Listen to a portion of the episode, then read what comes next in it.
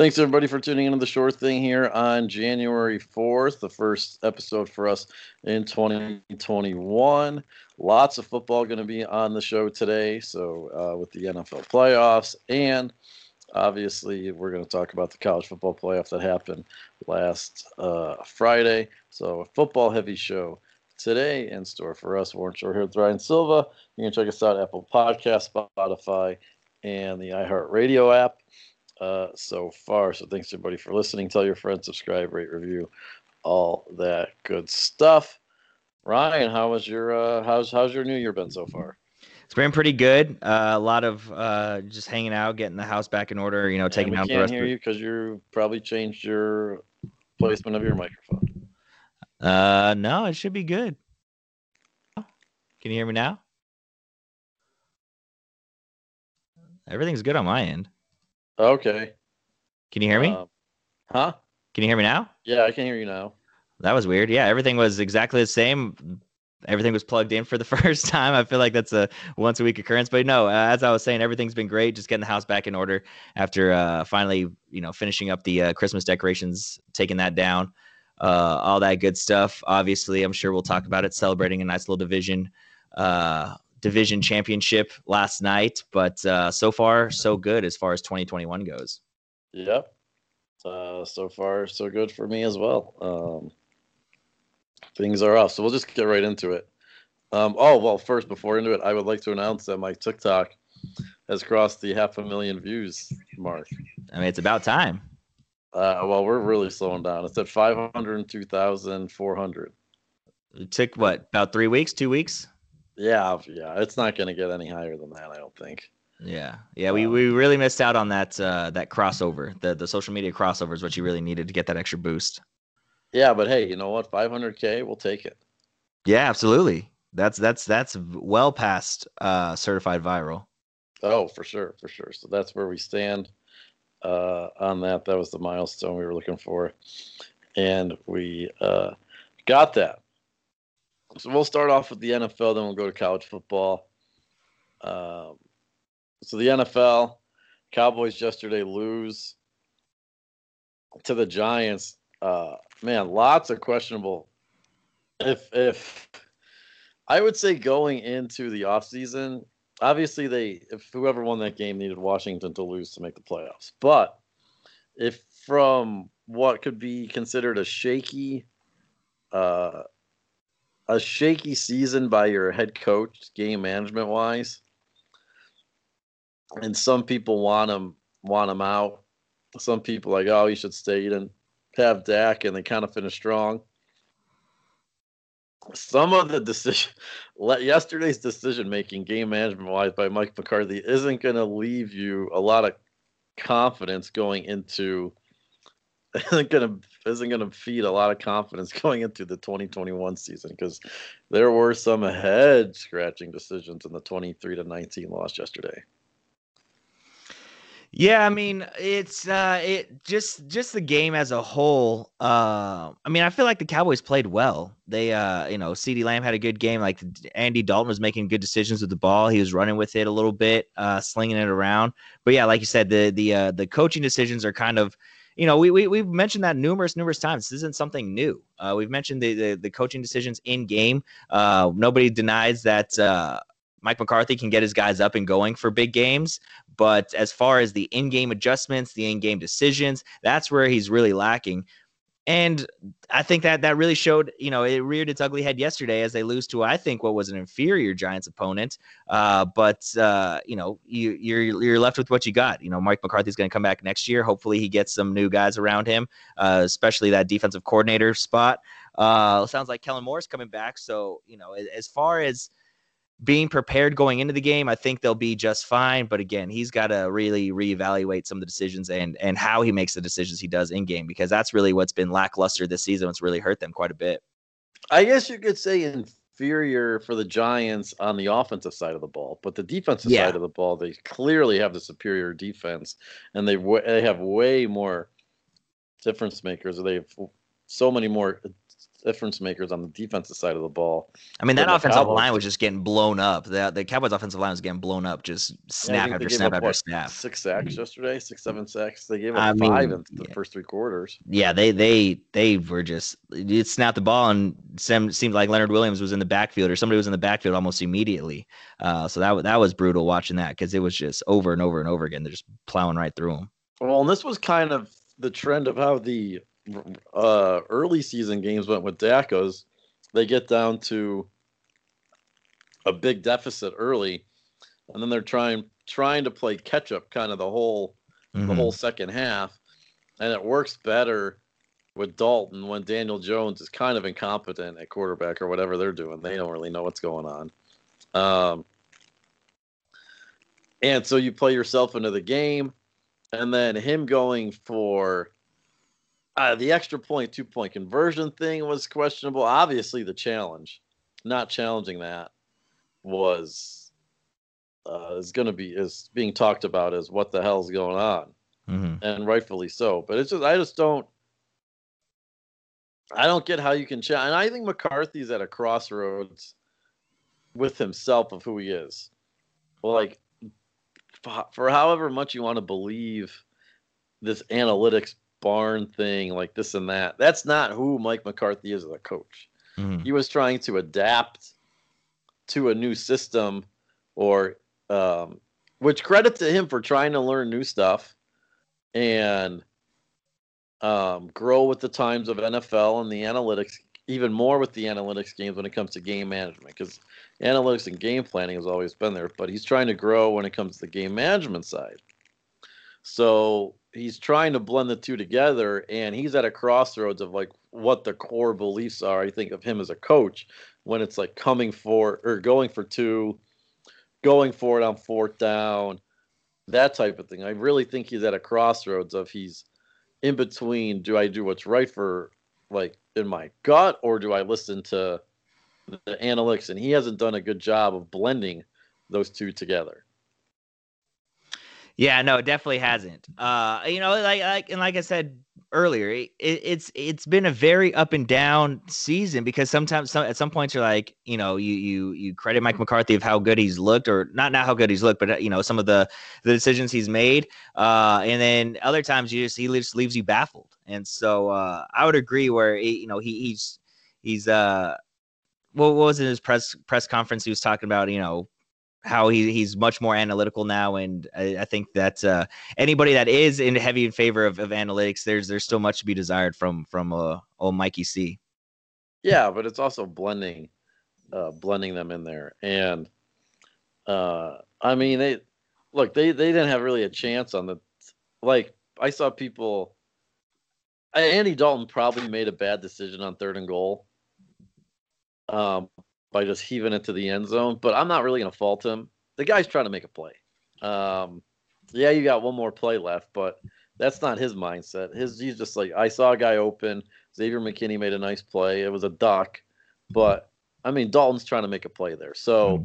would you like to see him maybe throw it away so you can survive on fourth down? Sure, but you know what? The guy's trying to get an extra million dollars for himself, and he's trying to make a play. So I, I, I don't think it's and he played. He's he put them in the situation where they even had a chance to potentially make the playoffs going into yesterday. So he played much better than what he did earlier on in the season. So credit to him.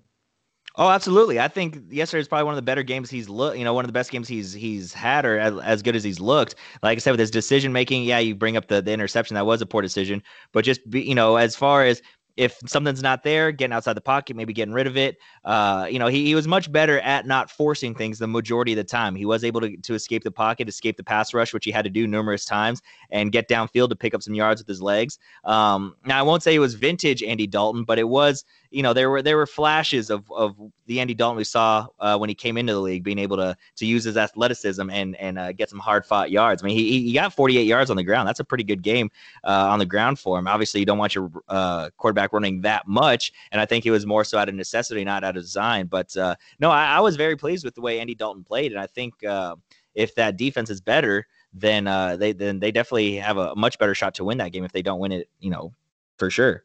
I think def. I think another thing too is that Zeke has a conditioning problem this year. It only Oh, seems like sure. he's only able to play two plays in a row, and then he's coming out or they take him out. Like what happened to the three down back? Was it Corona related? Because I'll tell you what, like Myles Garrett is not the same player since he had the coronavirus. Zeke this year looked like a shell himself, and he had the coronavirus in the offseason. So maybe there's something lingering there for Zeke because he had a uh, he didn't have it as recently as Garrett, but there's definitely something going on with Zeke this year, conditioning wise, and I've seen it in Myles Garrett the past three weeks or four weeks ever since he's had the virus. But um, it's it's the fact that he can't play three downs in a row is is jarring and and it's alarming. Oh yeah, for sure. I mean, I definitely, I'm sure there's some kind of respiratory issue going on with both guys. You know, I honestly haven't been keeping a, a close eye on Myles Garrett, obviously, but just as far as you know, uh, uh, it, it it affects your respiratory system. So I'm sure there are lingering effects. So yeah, that has probably has a lot to do with it. But I do think, I mean, he he doesn't look like he's in crisp shape just physically, uh, like the you know the, the aesthetically is what I mean there. We over his the last three or four years, we've seen his weight slowly increase, or he looks, you know, those those abs are slowly, slowly disappearing, and those crop tops kind of disappeared with him as well. So uh, uh, I don't, I don't, you know, I wouldn't, I'd be dumb to think that uh, you know his actual physical condition outside of coronavirus was lacking coming in, and uh, then that was just kind of the cherry on top to really put him under. Yeah, so I mean, we could talk. We'll talk more about what they need to do in the off season um, later on down the road. But it was obviously you have to fix the defense, and uh, it's Dak's coming back. It seems like he's his rehab's going great. I mean, going the way the division is, seriously, how the Cowboys aren't the favorites going in next year with Dak coming back, I, I don't really see how they, how they aren't the favorites. Um, even if the defense just improves like from 31st in the league to like 24th, Mm. how are they not the favorites to win the division? Because their offense is going to be really good again, and it's going to be what we saw in the first when Dak was healthy, when he was throwing all those yards. Yeah, I know they were down, but I I, I seriously don't know how they aren't the division favorites right now going into the next season with the full fully healthy Dak.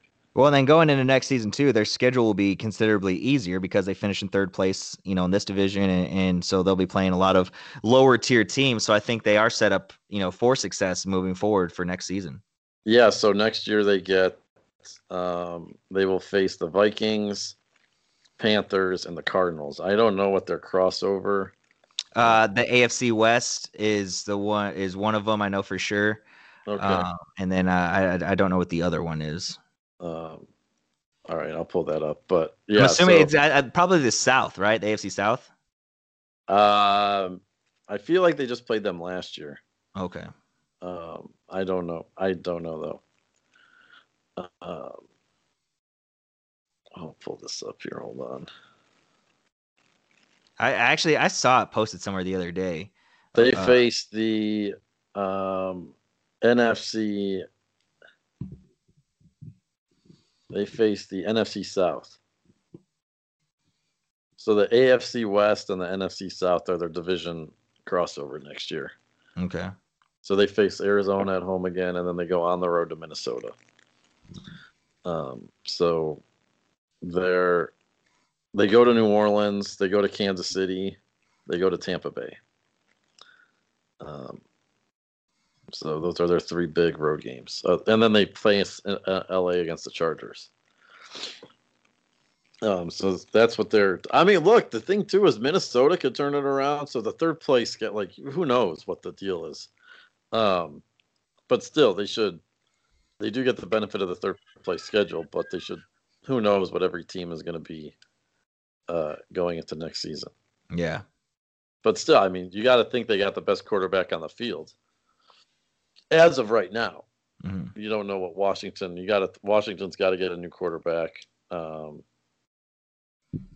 he's Dak's better than Daniel Jones, and who knows what the Eagles are going to do. I, who, I don't, I don't think they're going to go into the season with Jalen Hurts as the starter.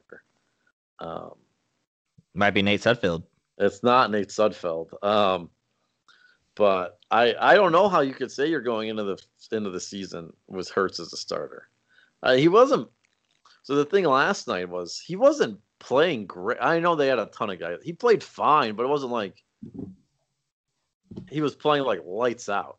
He was doing a lot with his feet. He definitely gave them the better chance to win, other than Sudfeld. But it wasn't like he was, was like lighting it up. The guy was seven of twenty and threw for like ninety four yards. So it wasn't like we're like we're taking out a guy that's thrown for three touchdowns and two hundred and twenty yards in a close game. So I don't, I don't, I don't know how you go into the season with him as your starter. Well, I mean, I, I think that's that's going to be their starter. If he stays in that game, the Eagles win that game for sure, no oh, doubt oh, in my sure. mind. Um, and so I, I think that's their guy. I think they've made. I think Doug Pederson's made his mind up. Um, and I think that they also can kind of see, and, you know, and I say this not fully confident, but you know, for Carson Wentz, as much as that contract is, you can still sell a little high on him. Uh, it's not what it would have been if obviously if he was still under a rookie contract or something like that, and you did give him a ton of money. But I still think that they'll be able to get a decent haul back for him if they try to trade him to one of these quarterback desperate teams. You know, if you're a, if you're a team that's that you feel like you're just a quarterback away, um, I think you're willing to maybe take the chance on on Carson Wentz. I know everyone keeps mentioning the Colts as being a, a landing spot, but I still feel like they're you know their defense is really good, um, but that uh, they still need a few more weapons. I think uh, to be just a quarterback away to be you know a, a big time contender. I mean, they uh, won eleven and five. I think they're. I mean, the Colts are.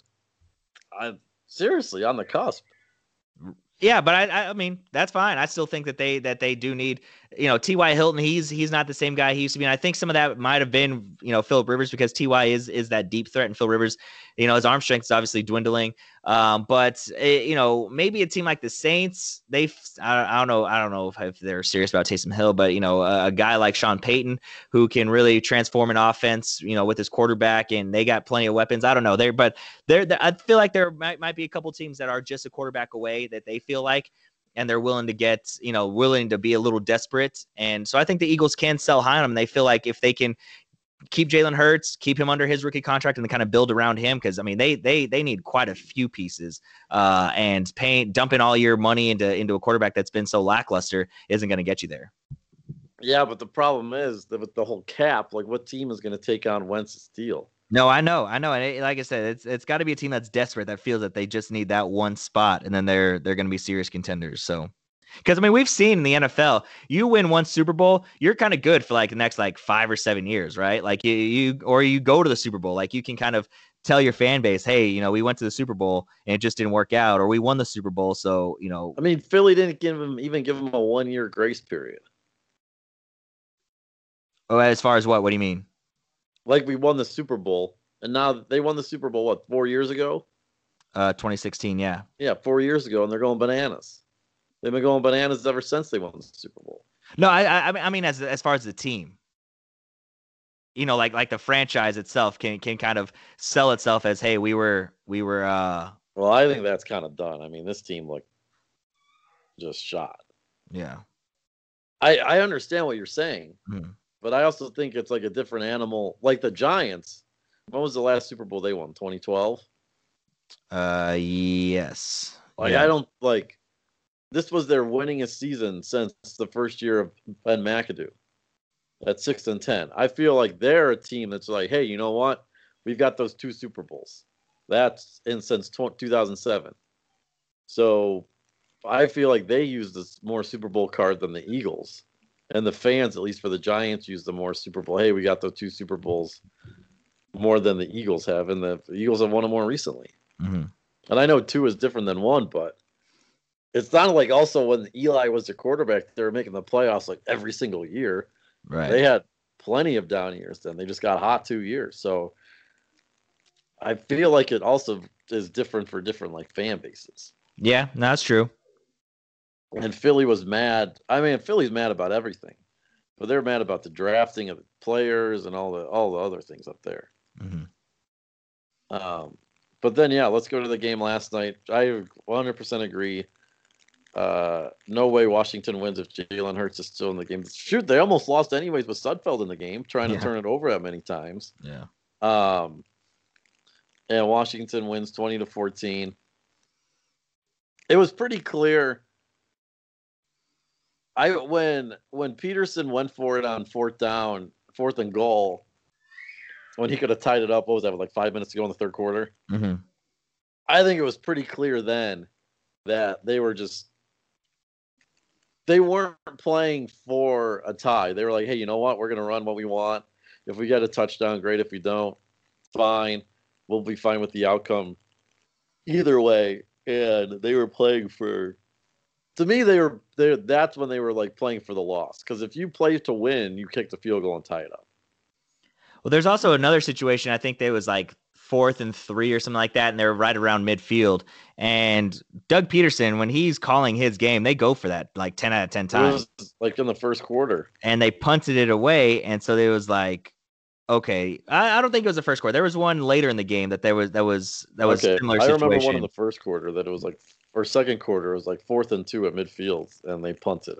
Yeah, and so uh, that that was you know another another situation where you're like, okay, yeah, if, if they're really trying to win this game or playing for the win, uh, Doug Pederson goes for that ten out of ten times. Oh, and also the putting in the Sudfeld, it wasn't like this was just a rash decision. He talked about this during the week. Well, I think, and you know, and he did. He he mentioned that hey, we might see Sudfeld get some reps out there, but I think he had it in the back of his mind of like, either a if we're getting blown out we're going to put this guy back we're going to put this guy in or if it looks like we have a chance to win we're going to put this guy in so that we make sure we don't. You know what i mean? Like i think he was setting himself up so either way he uh he kind of had an out to uh to to get nate in there and make sure that they didn't win this ball game. Yeah there was a, i mean the outrage today on that is last night. And last night is it's Myles garrett level preposterous. Just outrage. But a couple people have tweeted, and I think they're right. The only reason there's such outrage is because it was the primetime game. Well, I also think yes, 100%, but also because I it was the primetime game, and I think it had effect on another team. Mm-hmm. Like there's the whole thing in golf of hey, when you're playing in a tournament, you got to protect the field, as in make sure everybody in your group is following the rules. So like you're protecting the field in case something is fishy. Yeah. Doug Pederson did not protect the rest of like didn't protect the field. So say last night of, hey, we're gonna try and play every game to win. He clearly did not do that last night. And was it his call? Was it the front office call? Who knows? But he clearly was not trying to win that game. And I think that's what made a lot of people mad, especially Jason Kelce. On he was a month ago after one of the games, he said, How can you tell us that we're gonna you can't say we want to try and lose. Like we put in all this work, we put our bodies on the line to try and win. We go out to play and to win. Yeah. And I mean, he just looked dejected on the sidelines when they put Sudfeld in. You saw it with this, this, snap when he turned it over when he had the bad snap. Um, so yeah, I just don't know how you could look at your players and put Sudfeld in when those guys put their bodies on the line and and do that. That's to me where it like you could call the game where you're trying like he was already mastering a tank job with Hurts in there. Mm-hmm. Um, so why not just try and finish it out? Yeah, I mean, I, I, and not make it so obvious. Yeah, I mean, you're you're definitely not wrong.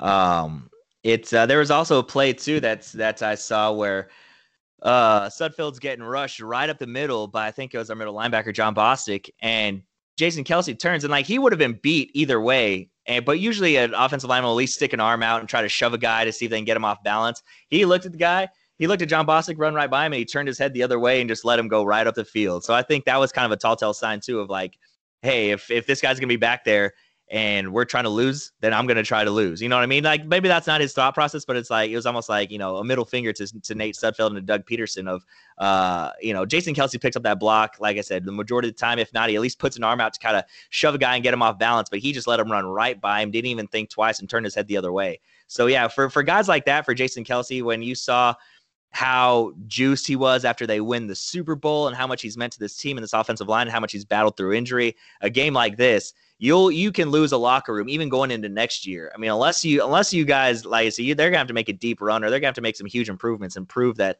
they are uh, you know serious about winning. And when I say they, I mean the front office and Doug Pederson, or else you know th- this this could set the Eagles back, you know, at least a couple of years. Yeah, we'll have to see what the lasting effects on them are. I mean, there's there's talks already that Jason Kelce and you know Zach Ertz and a couple other guys aren't even going to be back anyway, so it doesn't matter. And that could also play a role in Doug Pederson's thought process too. Well, they were also going to have to let a couple guys go because the cap is going down, and they are way over the cap, and they have to cut some of the bigger salaries. So that was talk. That's those are more cap cap. There's going to be a lot of good players get cut this year because the salary cap going down. Mm-hmm. I don't think people really like realize that teams are going to be if you're over the cap or around the cap there's going to be guys that get released. You're like really? That he he's a free agent? Like there's going to be cap casualties that you are shocked about this year. Yeah.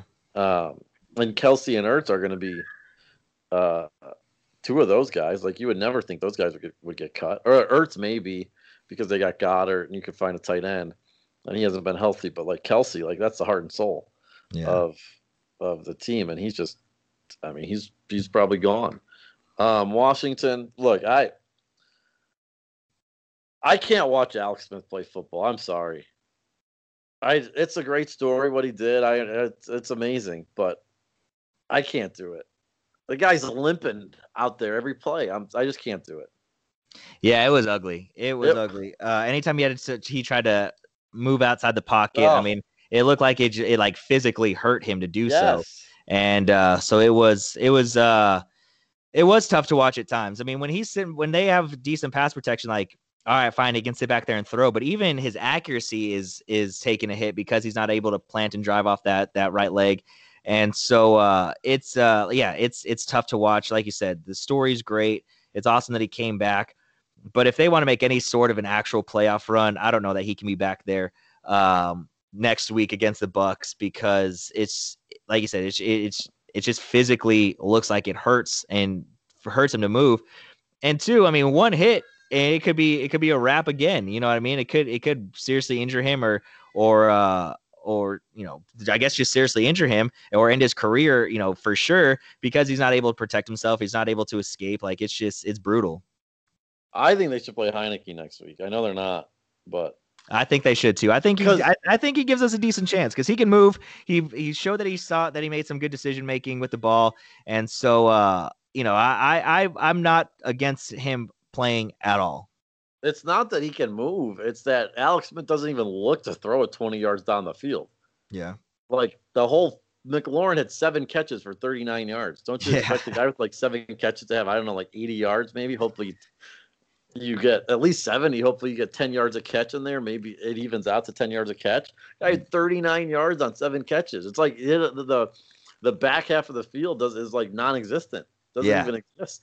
And then I think that's also why we struggle to run the ball too, because I mean nobody yeah. is nobody's downfield expecting to have the defense or the top of the defense taken off. I mean Alex Smith he completes 22 passes for 162 yards. You know what I mean? So it's like a guy nowadays a guy completes 22 passes, you think he's getting at least 250 yards, something like that. Um, but uh, yeah, it's it's it's tough. He he immediately looks for the check down. It's not even like before where he'd look he'd look at his first or second read and then go to the check down. He snaps the ball and he's looking for the check down immediately. Yeah. No, I I totally agree. Um but uh, that last night's game was a fitting end to the NFC East deciding who won that title. I mean, shoot, even the Cowboys Giants game, the ending of that game was a fitting. The, oh, I'm saying the whole games in the NFC East were very fitting. The Gallman fumble. Yeah. Jaylon, I'm so I know I said this before. Jaylon Smith, that guy. I'm so if he didn't celebrate after like every play or whatever, I think I would like him more. I, I'm so sick and tired of his his his act. Yeah. Um, but yeah, no, the fum- the Wayne Gallman fumble, he just dropped the ball. Mm-hmm. That was hilarious. I was really hoping for a turnover on like every play in the Washington Eagles game in the fourth quarter. I just wanted pure chaos, and I mean they were living it up they were living up to it for a little bit, but I was just laughing hysterically sometimes at that. I thought it was hilarious at last. I know you didn't think it was hilarious, um, but for a neutral, as they say in England, I thought that was a laugh out loud game. Yeah, I mean, it like I said, like, I mean, you said perfectly. It was a perfect, you know, bow on uh, on the NFC East, and uh, you know, it's uh, we're we're on to Tampa Bay. On the on the Tampa Saturday night or against Tampa Bay. Saturday night. Yep. Um, I, I Yep. will say, look, look, I like our defense's chance against Tampa Bay. Uh, if we can get a good pass rush, our pass rush re- really wasn't that good yesterday, if we're being completely honest. Um, but you know, Tom Brady doesn't have the mobility near the mobility that Jalen Hurts has. You know, not a not a not a breaking news there. But if we can get a decent pass rush, I think we have a good chance to kind of hang around. Now, can we keep up with them if uh, they score a few? Uh, that's the real question. Which I think the answer is no, we can't. With Alex Smith back there with Taylor Heinicke, maybe. also, remember Tampa Bay, too many weapons. Yeah, too many weapons. But spin zone, Mike Evans doesn't play, takes away a less, uh, takes away Take- a weapon. Maybe not saying this, this is dumb. Hey, that takes away one of their too many weapons. There, I'm not saying they're better without Mike Evans. No, no, I get. I mean, we saw it yesterday. Once he went out, I mean, Chris Godwin and Antonio Brown started lighting it up a little bit. So, uh, but uh, uh, so far the report is Mike Evans will be good to go next week. Yeah. Um, so uh, you know, unfortunately, there uh, they'll have one of the top receivers in the league. But uh, the you- you already know who my biggest worry is about trying to cover. Oh, Gronk. Yeah, one hundred percent. What about Cameron Brate? Him too. Both of them. Um, yeah, no, that is that is that. Then, all right. Before we get to the NFC or the AFC, Cliff Kingsbury should be fired today. The worst coach that still has a job right now. How can you look at uh, his fourth quarter game management, coaching, play calling at all? How can you bring him back Third and Run- twenty, you can run a speed option with a guy that has a leg injury. on third and 17 down 11? Right? They were down 11, 18 to 7. Yeah. and then and you punt with five minutes to go and one timeout, and you know you get the ball back for like two hail marys. hmm What is he think? I seriously think he had money on the Rams yesterday. I mean, there's no other explanation of what he did yesterday. It was jarring. Where's he from? Maybe he maybe he's a Bears guy. Cliff, Yeah. um, I don't know where he's from. I think he, he's a Texas guy, isn't he? Is he is he's he from? got to be a Texas guy. He went to Tech. Yeah. Um, yeah, he's from San Antonio. Okay. The New Braunfels High School is where he went. Okay. Um, but that was just that was a jarring coaching performance yesterday. There was no. There were quite a few. It's it's funny because obviously I have a I have a ton of friends that are Cardinals fans, and uh, seeing the uh, the Twitter feed with uh, and and the Facebook feed of uh, of them complaining about Cliff Kingsbury. Um, mostly the ones whose whose sports opinions I respect uh, were laugh out loud funny, and uh, it's because it was jarring of, of how bad the decisions were. It was like a seven year old playing Madden. Yeah, but even worse. like seriously, a seven-year-old in Madden doesn't punt down eleven on fourth and eighteen. yeah. That's it. Just looked like there was such a lack of urgency going on. I just. It, it seriously looked like they just thought they were gonna they were in the playoffs if they won or lost, Yeah. not if that you had to win. Mhm. And that quarterback, he was not good. Uh, Wolford was way better than than the other guy, but Yeah. Respect the AAF, man. yeah. Um, but uh, God, that was just a jarring, a jarring. Um, Coaching performance. yeah, oh my God, yes, it was. That was. I I cannot believe like more people aren't talking about like people were like, oh, Cliff did what?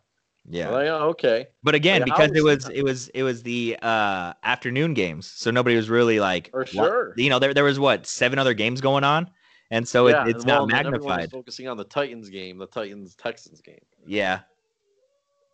And so uh so yeah, so that's why it slips under the rug. But shout out to him for being able to pull that off. But uh yeah, I don't know how they how they bring him back. Yeah, um, well, they're going to, I think. Um, but uh, yeah, that was a jarring performance. And then in the AFC, not really any chaos going on. I would say the teams that won that were expected to win and are in the playoffs. The Dolphins got, I mean, absolutely smacked by the Bills, so they're out. They're ten and six. They are the only team with the winning record that missed the playoffs. That's tough. No team. How about this? I'm looking at the standings right now. No team went nine and seven this year. You either Wow. finished two games above 500, or you, or I mean, four games above 500, or you finished at 500. No one went nine and seven in the league this year. From my quick, uh, quick. No, you're right. Yeah, I'm looking at it right now too. Yeah, nobody That's did. pretty, su- pretty surprising. Um, so yeah, the NF AFC you got to win 11 games to make the playoffs. Um, but uh, but yeah, things are the play. I, the AFC clearly is. We've been saying all year is, is way more loaded than the NFC. Um, and we Ryan, we're gonna find out. We're gonna we're gonna find out week one if my uh, prediction that the Browns are gonna win more playoff games than the Steelers is is gonna be right. How do you feel going into that game? I've also yesterday I feel like we were holding things back. As crazy as as crazy as uh, as crazy as that sounds, Mhm. I I seriously think we were holding some things back. Chubb got like 12 carries yesterday, or 15 carries. Like and he breaks one he breaks one um in the first quarter for 47. He had 14 carries for 108 yards. Like I don't get how um he like he didn't get more carries yesterday. So Mhm. I think I think Stefanski was holding some things back, and then especially when they were up twenty four to nine, I think he was like, "All right, let's just protect Chubb. We'll throw Hunt out there, let him do the work." And it got it got dicey. Uh, that's a that's a fact. Um, but I feel like the Browns have no pressure. The pressure is all on the Steelers. And are we just also going to forget that the Steelers, like, lost four, went one and four to finish the season, and had a had a comeback finish against the Colts? Like, Yeah. I mean, they weren't. They have not been playing great football. No, they definitely haven't. And, you know, every, everyone was kind of slandering them to begin with, even when they were 11 and 0. Um, but uh, yeah, no, they definitely have not been playing their greatest football. Obviously, they rest a lot of their starter. Well, they rest Big Ben yesterday. Um, They rested Watt and Heyward, but the whole secondary played. Um, a big thing is for them, Joe Haden's got Corona, so he's out for the game. Um, was he hanging out with some of the Browns or what? huh? Was he hanging out with some of his old uh, buddies from the Browns? No, but the big thing is, so we needed a Sunday game for Denzel Ward to come back and a couple of our other guys to come back with the Rono list. So I think the NFL tossed. Uh, they did. I'm so I am honestly shocked we're playing on Sunday night. I thought we were going to get the one o'clock Sunday game, um, but uh, we needed to play on Sunday for the chance to have uh, Denzel Ward um, coming back. And the thing too is that I'll tell you what, I think Mason Rudolph, as much as as, as bad a quarterback as he is, he might throw a better deep ball than Ben right now. I'm sure. I mean, their only offense yesterday was was throw up a prayer and hope you could beat uh, Robert Jackson. Which Robert Jackson, there's a reason why he played six snaps this year before yesterday. He ain't very good. It's not his fault. Just what happened. So right. I'm uh I don't look right now. I it, it's they're. I think the Browns can win. Will they win? Not. I haven't fully bought in that they're going to win this week, but I think they can win. Um, No, I, I definitely think they can too. I, that's why I was wondering what your what your confidence level was, uh, because you know at times you can be a uh, a a Browns realist and and know that hey this is probably a, a spot where they shit the bed, or you can also sometimes be uh, you know have a little uh, Browns hubris and uh, and uh, and really kind of go over the top with with how you feel about them or or, or your confidence level with them. So that's, that's, why what I, I, went over the top by saying they were going to win more playoff games than the Steelers. I didn't think we were going to face them week one. I thought we were going to beat the Jets and we were going to face the Titans. yeah. And we could we could have made work of the Titans. Um, but uh, funny. So uh, my dad in the third quarter yesterday, it was what was it? It was I think it was still ten to nine at this point. Uh, they completed a long, or it was ten to six. They completed a long pass to Claypool down the sidelines, which was like just throw up a prayer, hope Claypool or Washington came down with it, or Johnson came down with whoever it was. My dad's like, I've had enough, and he went to the driving range for the, the third quarter and the fourth quarter. And right as he left, they scored two touchdowns in a row. And I was like, You're missing out all on the fun. And then he texted me, he goes, Is it still fun now? And I go, Well, if they win, yes, it will be. Um, yeah. So uh, we had that going on. So that was a fun. Um, that was a fun. That was a fun deal. Well, who do you do you think it's still the Chiefs in the AFC, or are you on the Bills wagon? It's got. I mean, no, it's got to be the Chiefs. Until until you prove me different, I think it's got to be the Chiefs. Didn't the Bills and Chiefs play each other this year? They not? did, yeah, they did. Uh, and uh, and the Bills won. The Bills won 26-17. Or excuse me, they lost. They lost. No, they 26-17. lost. Yeah, they lost 26-17. Yeah, that was when they, that was in their back. That, well, that was also weird because they played a Tuesday against the Titans, and then they had to play like that Sunday against the Chiefs. It was a Monday nighter. Oh, Monday. It was a, that Monday afternoon, right? Yeah, Yeah. Okay. So they had that that weird scheduling flip Yeah. around. yeah. But the thing about them is, I mean, they can score with the Chiefs. Oh, they absolutely can. And and their defense is good enough to, you know, maybe For hold sure. the Chiefs at bay. Um, but uh yeah, I still I mean, until you beat the Chiefs, you I would say it's gonna be the Chiefs for me. I will say though, like the Chiefs have shown some uh, weaknesses with Mahomes the last four weeks. They've won by like four points when their average margin of victory. If you told me that, like, hey, any of these seven teams can make the super, can win the AFC and make the Super Bowl, I could talk myself into say, you know what, I can probably see that. Oh, absolutely, absolutely. You see, uh, like, it, it- I mean, we've seen, uh, you know, obviously last year the was it last year the Chiefs Texans where they're down 24-0 and then they come back. I mean, the the we've seen the Chiefs, you know, slip up now, and we've also seen them kind of like lay back and then step the foot on the gas and and, and you know take over games. But if the Bills got off to you know 14 or 17 point lead, they're not looking back. I, I you know that that for sure. So if they if they catch the the Chiefs sleeping, I de- obviously they wouldn't meet until the, the AFC Championship game. But if they caught them sleeping, I I have no doubt that the that the Bills would be able to beat them. Well, like you could make a case for obviously the Steelers making the Super Bowl. The Ravens, they look like they're playing some great football right now. Yeah, they're getting hot at the right time. The Titans, their defense is bad, but they could put up a ton of points. Their defense stinks. Um, but they can score with anyone. Like the Brown, who knows with the Browns? You you could if you if, if your formula is run the ball and make sure the def- the opposing offense doesn't um get on the field a lot and the defense for the Browns is bad, but they get a lot of turnovers. You get some turnovers, you can make a case for them making it. And the Colts, Philip Rivers is the question there, but that defense, I feel like that defense is good. It's talked about really good, but they give up a lot of points. Mm-hmm. Um, but like you can make a Colt a case for the Colts behind Jonathan Taylor, how he's been playing. Like, like I, I seriously think that it is probably the Chiefs that they're going to make it. But I mean, it's you could say it's fairly wide open. Uh, I mean, wide open. I think is a bit of a stretch, but uh, I, I, I think I think it's three teams right now. I think it's the Chiefs, the Bills, and then a, a drop off, and it's the Ravens. Yeah. Well, the thing too is, let's not forget that Andy Reid is still coaching the Chiefs. Right. Okay, and I know he's got the great equalizer in Mahomes, but he's still got the clock management stuff and all that stuff. Oh, yeah, for with. sure. Like, it's because he won a Super Bowl doesn't mean we're just we got a new Andy Reid clock management. Andy Reid is is fixed. But I mean, also too, you know, you always make the, you can always make the argument they're one offsides away from being in two Super Bowls. So I For mean, I- sure. you know, I, I think I think those those clock management uh, issues will always kind of haunt him. But again, like you said, the great equalizer in Patrick Mahomes, I think uh, kind of balances that out and maybe even outweighs it just a little bit. I mean, and as, as, as long as they have Tyreek Hill and, and Travis Kelce, I mean, those two, uh, Tyreek Hill is just this, that guy just seems unguardable. Like I'm not even sure if he runs routes. I think he just they tell him, hey, go get open and we'll throw the ball to you. Um, yeah, no, I I agree. I think he just runs the go route.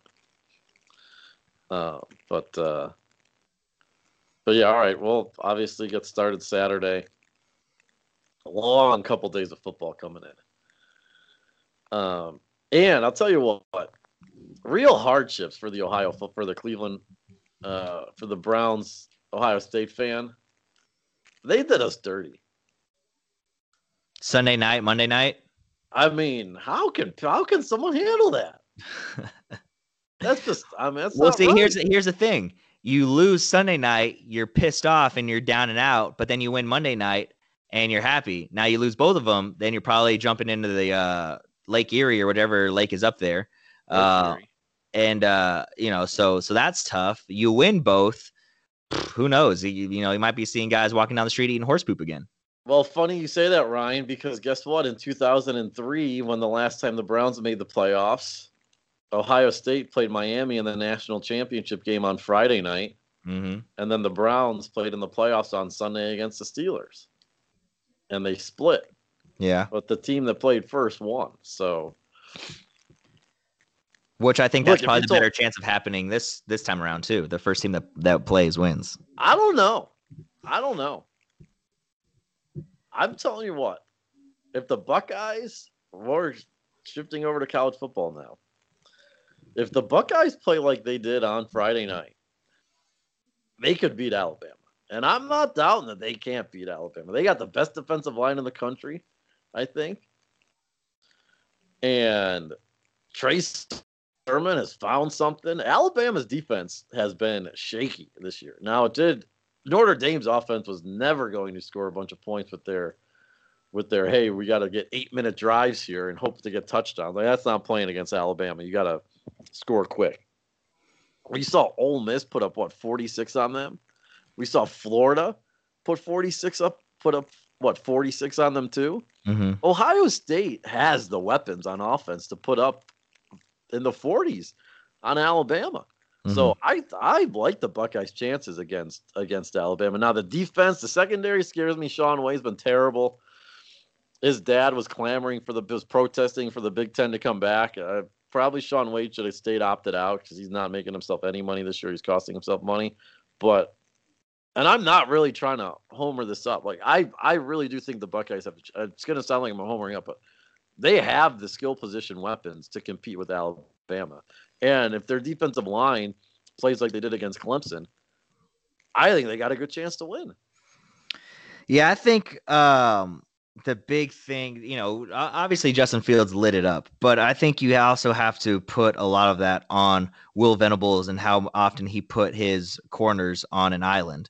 And like you said, Ohio State absolutely has the weapons. They always do. They always will. Um, but a lot of that was, I think, poor coaching calls on on Dabo and Will Venables um, on uh, what was that Saturday night, Friday night, Friday night, and so you know Ohio State definitely went and and took that from them. But again, I think they were put in a tough situation. The players were with some of the decision making, uh, especially on Dabo punting on fourth and short, like three or four times when he's down. Uh, and like I said, Will Venables was giving his corners zero safety help, and so they were just getting burned over and over and over again. And uh, I don't know if they underestimated Justin Fields' arm talent or what, 100%. but that that dude was chucking it up and uh, and and letting it fly and just throwing some absolute dots out there. Um, but uh, so I, you know, I, I'm still much like I said with the Chiefs. Until you beat Bama, it's going to be Bama for me. Um, and uh, but I, I think we're definitely in for a hell of a game come Monday night. Here's the thing Clemson went in and they underestimated Ohio State. They thought they were going to walk all over them. And guess what? All the all the all the stuff that Dabo talked this week of ranking them 11th, all the other stuff, they got beat. And guess what? Ohio State should have beat them last year too if it wasn't for some bad calls, especially the fumble. Like this is two games in a row that Ohio State has outclassed Clemson. And only one of them they came out on top. Um, and Dabo underestimated Ohio State, and he got worked. And Dabo probably coached one of the worst games of his career on Friday night. And he is just, I saw funny. Someone's like, "Who do you think? Who do you think Dabo Swinney is?" Someone called him Jet Sweep Joel Olston. Joel Olstein. and, he, and another guy called him T. Vangel- T. Vangelis Bo Pelini.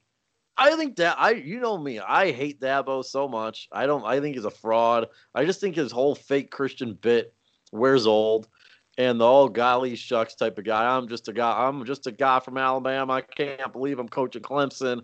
Oh, oh my God, I can't believe it. I think that wears thin. And he got got on Friday night by Ohio State, and they took it right down their throats, and he got embarrassed and he's been embarrassed the last two times. He was in the championship game. He got embarrassed against LSU. Yes, they had like the greatest season ever.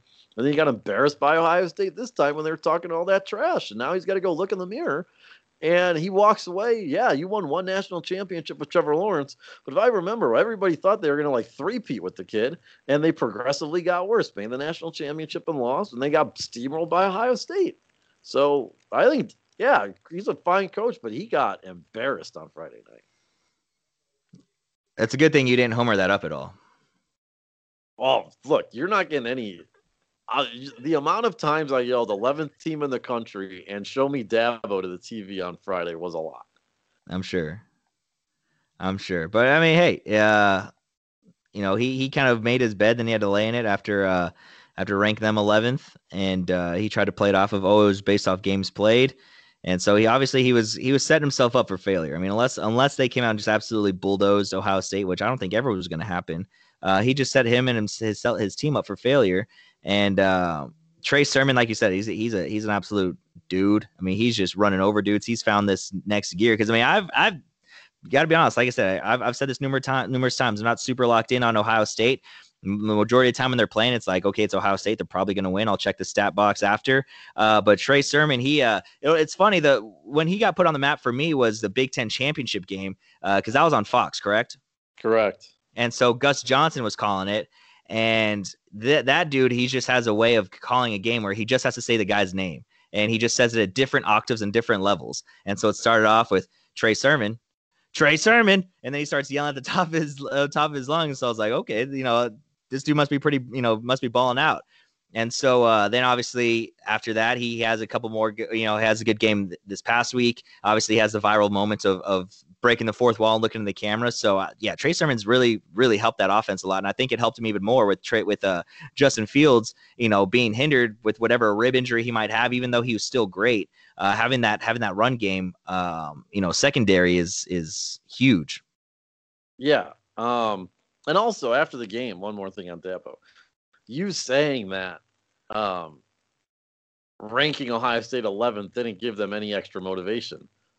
Literally every single Ohio State player said, We're ranked 11th. What do you guys rank? 18th now or something? Mm-hmm. Like, don't do this dog and pony show of thinking what you said didn't motivate guy mm-hmm. from a master motivator yourself. Like, if all the Ohio State players are saying, Oh, you really think we're the 11th best team in the country? guess what? It probably used was used to motivate them. Mm-hmm. Um, do you think Venables was mad his kid was out there getting cooked all night? Well, I mean, he probably didn't love it. That's that whole Clemson scene is a weird type of deal. Yeah. With like Swinney's kid on the team, Venables kid on this team. Then they got Herbstreit's two two of Herbstreit's kids on the team as like preferred walk-ons. I mean, I get why people want to go there. It's probably a great place to program, but there's just a weird. I don't know. Something doesn't feel right to me about that team. Yeah.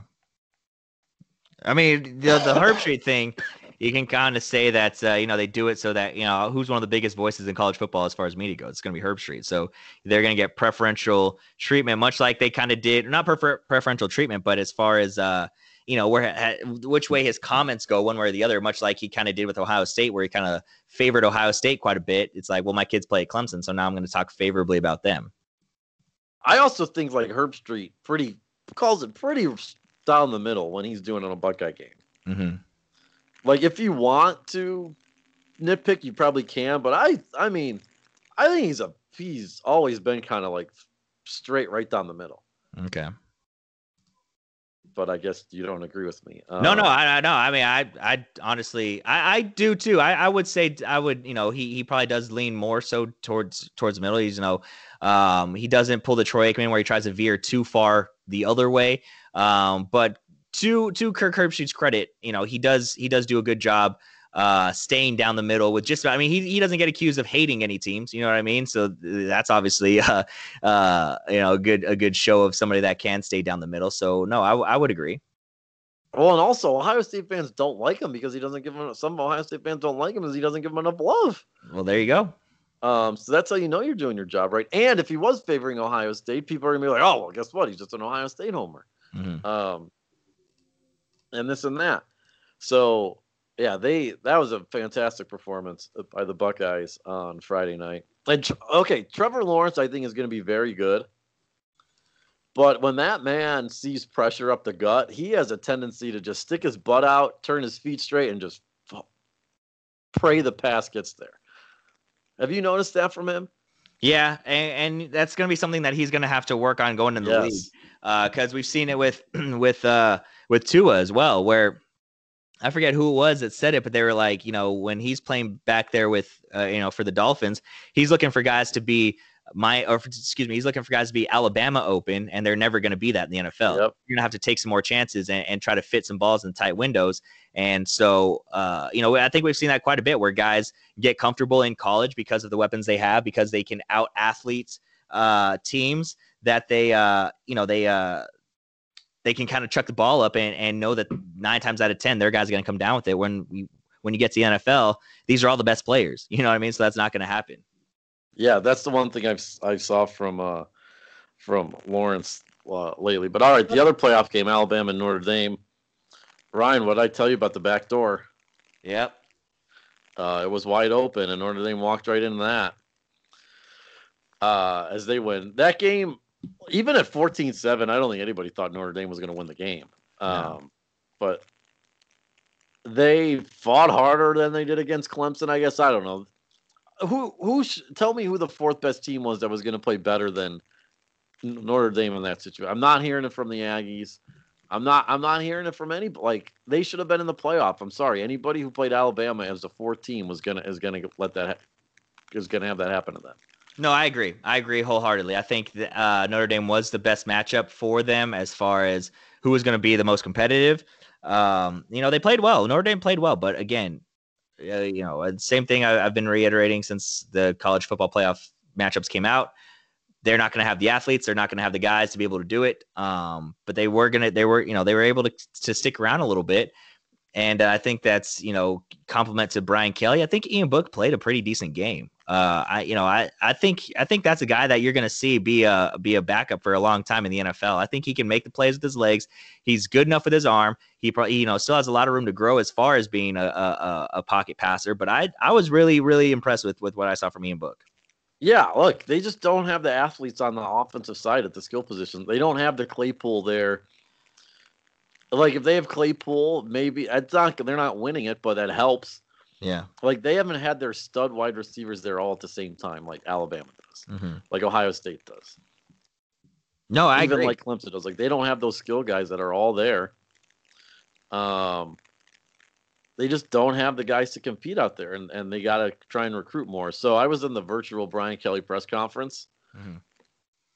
I have not laughed in a press conference harder than that in a long time. Brian Kelly, first question out of the box, Dennis Dodd, I think he's at CBS Sports, just said, So, what's it going to take for you guys to win a big game or something? And he just immediately refuted that. Like, we played hard. And then the next guy asked, So, how do you do better in a big game? Then, Brian Kelly's like, Look at whoever Alabama played against we we did we held them to their least amount of points all season. Like that's the epitome of a moral victory trophy right there. Good job, good effort on that one. You're right, but guess what? You scored 14. You were never really in the game offensively. And but Brian to him for at least acknowledging this game happened in the 2020 season. Huh?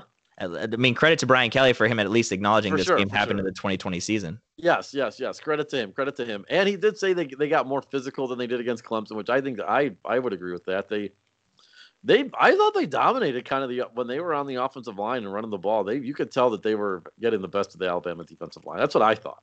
Um, but they just don't have the athletes again. And he was hot right out of the gates. He was testy. If if if, if you asked a bad question or something, he was he was not having it, and he was not having the we can't win a big game talk yesterday. He was or on Friday. He was not having it. He was hot under the collar. Well, I mean, they're gonna have to win a big game for him to stop getting those questions. I mean, Owen Owen seven now in in these bowl games. Um, it's you know when when you when you when you if you if they're one and six, then maybe those questions go away. But you're zero and seven, so you're gonna have to deal with it until you win a big game, and that's just that's just the bottom line.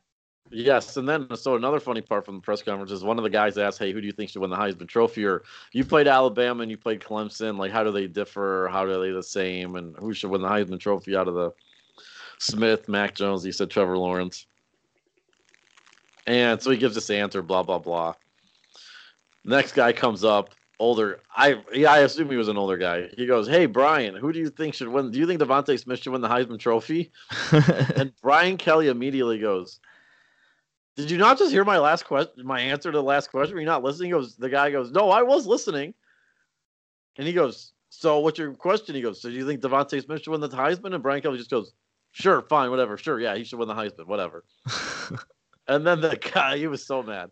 It was honestly, that was a bad job by the journalist, though. Just a bad. And then the next guy to ask a question goes, Hey, Brian, who do you think should win the Heisman? As a joke on the other guy, he goes, No, no, no, that's not my actual question. That's not my That actually got a laugh out of Brian Kelly. That was credit to the third the third guy for saying, Hey, who do you think should win the Heisman? That was a funny yeah. That was a funny line on the other two. And that got a kick out of Brian Kelly. But him just the other guy literally was like he just was not listening to um uh to the press conference at all. Yes. And and then saying I did was hilarious. Yeah. Well, did you see the clip of the chick that uh, said Trevor Lawrence needs to shave his stash? Yeah, she, she wasn't muted. That was kind of funny. Trevor Lawrence's uh, reaction was kind of funny. He just kind of took it in stride, and that's tough to do after after you know losing a big game like that. But uh, uh, it's uh, it that was pretty funny too. Those virtual those virtual uh, press conferences will get you. Okay, so I want to know how those people leave their mics on. Because when I was when we I was in the one for the Cotton Bowl and the one for Brian Kelly, like you have to click the webinar, raise your hand, and then they will grant you access. So maybe the Sugar Bowl was different than like the Cotton Bowl, and all these other ones are different where you're just muted mm-hmm. and you have to unmute yourself when you ask a question and then mute yourself when you're done. But like this one, you're on mute all the time, and then you have to like click raise your hand if you want to ask a question. Yeah. So I don't know how they. I assume everybody on the same, and under the college football playoff like umbrella is using the same webinar or whatever on Zoom. I don't know how that happened. Yeah. Um, but that's that was it. Um, that was yeah, no, that was pretty funny. All right, then Texas football makes a surprising move. They can Tom Herman and bring in Steve Sarkisian. So I heard people were going on a Sarkisian like Bender in Austin on Saturday. uh, Ryan, what are your thoughts on this? I think it's a lateral move at best. Um, you know, Sark Sark obviously has a has a. I think the reason they make this higher is because of the quarterback play and how it's been very lackluster. Uh, you know, from Colt McCoy up to now with Sam Ehlinger. Um, but uh, it, so I think that's that's why they make this higher is because they need to they need that that that big time uh, quarterback play or, you know somebody that can that can handle the position. And I think Sark is able to do that. He's going to have the dynamic offense, or at least you think he's going to. Uh, you know, he's done a good job last couple years at Alabama, kind of transforming that offense. But obviously, them having the guys that they do makes that job a little bit easier. So he's going to have to recruit some of these guys. They're going to have to recruit Texas much better than they have the last few years. Um, and they're going to have to get some of these these four and five star recruits that are leaving Texas or going down to A and M or you know they're going to Ohio, they're going to Alabama, they're going to LSU, they're going to these blue chip programs. He needs to start just start uh, recruiting in your own backyard a lot better than than Tom Herman was able to do. Um, so I think that's why they make this higher. As far as an actual head coach, I think this may be, like I said, a lateral move at best. Um, now, at least Sark does have some head coaching uh, uh, experience. Now, if as long as he can stay that liquor cabinet, I think they'll be, you know, in decent shape. But um, as somebody that follows Texas closely and somebody that's, you know, like I said, I, I always consider myself kind of a pseudo Texas fan. Um, I'm just, I've just come to the uh, acceptance that Texas is never going to be Texas uh, like we saw in the Mack Brown era, or at least not anytime soon. Yeah, uh, well, the thing that made that made so I was curious why they would fire Herman. Like you tried for the Urban Meyer uh, swinging and you swung and missed on Urban Meyer. Who are you going to get that's better than Tom Herman? But so Sarkisian, hey, you know what? Maybe he's figured it out. He's probably got his life on track much better than what he did at USC in Washington. And he said in his in his statement or press conference that he's got to recruit the state of Texas, and they have to recruit the state of Texas better. Ohio State's got like four kids from Texas at the wide receiver position that are five stars. Like, how do you? One of them's from Austin. Like, how do you let those guys leave the state? Um, He's got to do that better. And Ohio State's getting their top quarterback. They had uh, Ewers in two years. So, um, so they have to do that better. But like when I saw the former players tweeting like "Thank God he's gone" and stuff like that. Okay, well then you know what? If the former players are saying that, then you probably got to make the move. Yeah. Um, and if they're glad that he's gone, then they know more than me about it. So I would say if that's how they feel about him, then it's probably a good thing that he is um, that he's gone then. And and Tom Herman was always he was never I still think Tom Herman's a good coach. I just don't think his type of style ever probably ever probably worked at Texas. Yeah. Like he's probably a really good he's like top tier coach at Houston, where he'll get your five stars here and there, and what you did with Ed Oliver, or he'll be like a really good coach at say, like in Oklahoma State, like a just below a bottom tier, like a mid tier Power Five, where hey, if they get a good year, maybe they have a sniff of the conference championship, something like that. Mm-hmm. And his his stick of like making fun of Drew Lock and all the other stuff like that just doesn't play. I don't think that plays well at a place like Texas.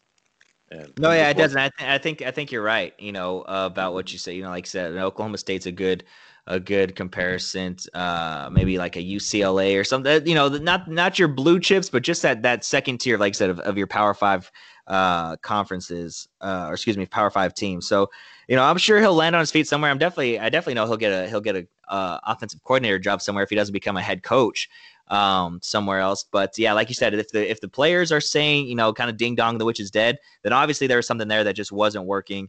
And uh, so this was the right decision for Texas if that's the case. No, I would uh I uh I would agree with that. All right, Ryan, is there anything else you want to touch on before we uh, wrap up here? I think there was, but I don't remember. So, oh, the Steph getting 62 points, like it's about time, Steph. I mean, come on. You you chuck up 25 threes a game. It's about time you get 62 points. And you now you're going to say, "Oh, I took that personally, Michael Jordan." Yeah, guess what? You your team stinks. You he did, he said that? Yeah. Oh. He, yeah, he said, "I, uh, you know, the Michael Jordan meme. Yeah, I took all that personally. Blah blah blah." So, uh, so the Steph slander, I think, is correct. Yeah, is their team bad? Yes, but still, it's like relax, relax. Um, but uh, I think that was, I think that was really. There was something we were talking about the NFL I wanted to bring up, but I but I forgot. So uh, yeah, I guess we can just wrap it up there. About the draft? No, nope, I don't remember. It's all good. You know who's been bad for the for the Warriors? Two games in, Draymond. Yeah, chunky boy Draymond. I mean, Kelly Oubre is now finally making other than layups, but uh, chunky boy Draymond is uh, having a rough season, and the Suns finally went over one game. Yeah. Oh yeah, Paul George, fake tough guy. Give me Devin is, Booker that fight twenty to twenty times. Is he added to the list? Oh yeah, he's yeah do something do something one time in the league, Paul George, and then step to Devin Booker, please. Him. Well, what's Devin Booker done in the league? He's an up and coming star, man. I mean, Paul George has done stuff in the league. He hasn't done anything. Um. All right. um. All right. The Mavs had a well, just shooting from the hip. The Mavs had a bad loss against the Bulls last night. Um if anybody was even watching. Jalen Brunson though, at 31 was also Luka was out last night. So was it a bad loss? I don't really know. Um, Porzingis though I think is coming back sometime this week, but uh, that's uh that's pretty much it. Yeah. Um, all right, we'll talk to everybody on Thursday. Get a little playoff preview with our picks. Uh, we'll we'll do a little uh, We'll give a recap on how our bowl picks went. And uh, yeah, we'll do that on Thursday. Thanks everybody for listening. Talk to you guys then.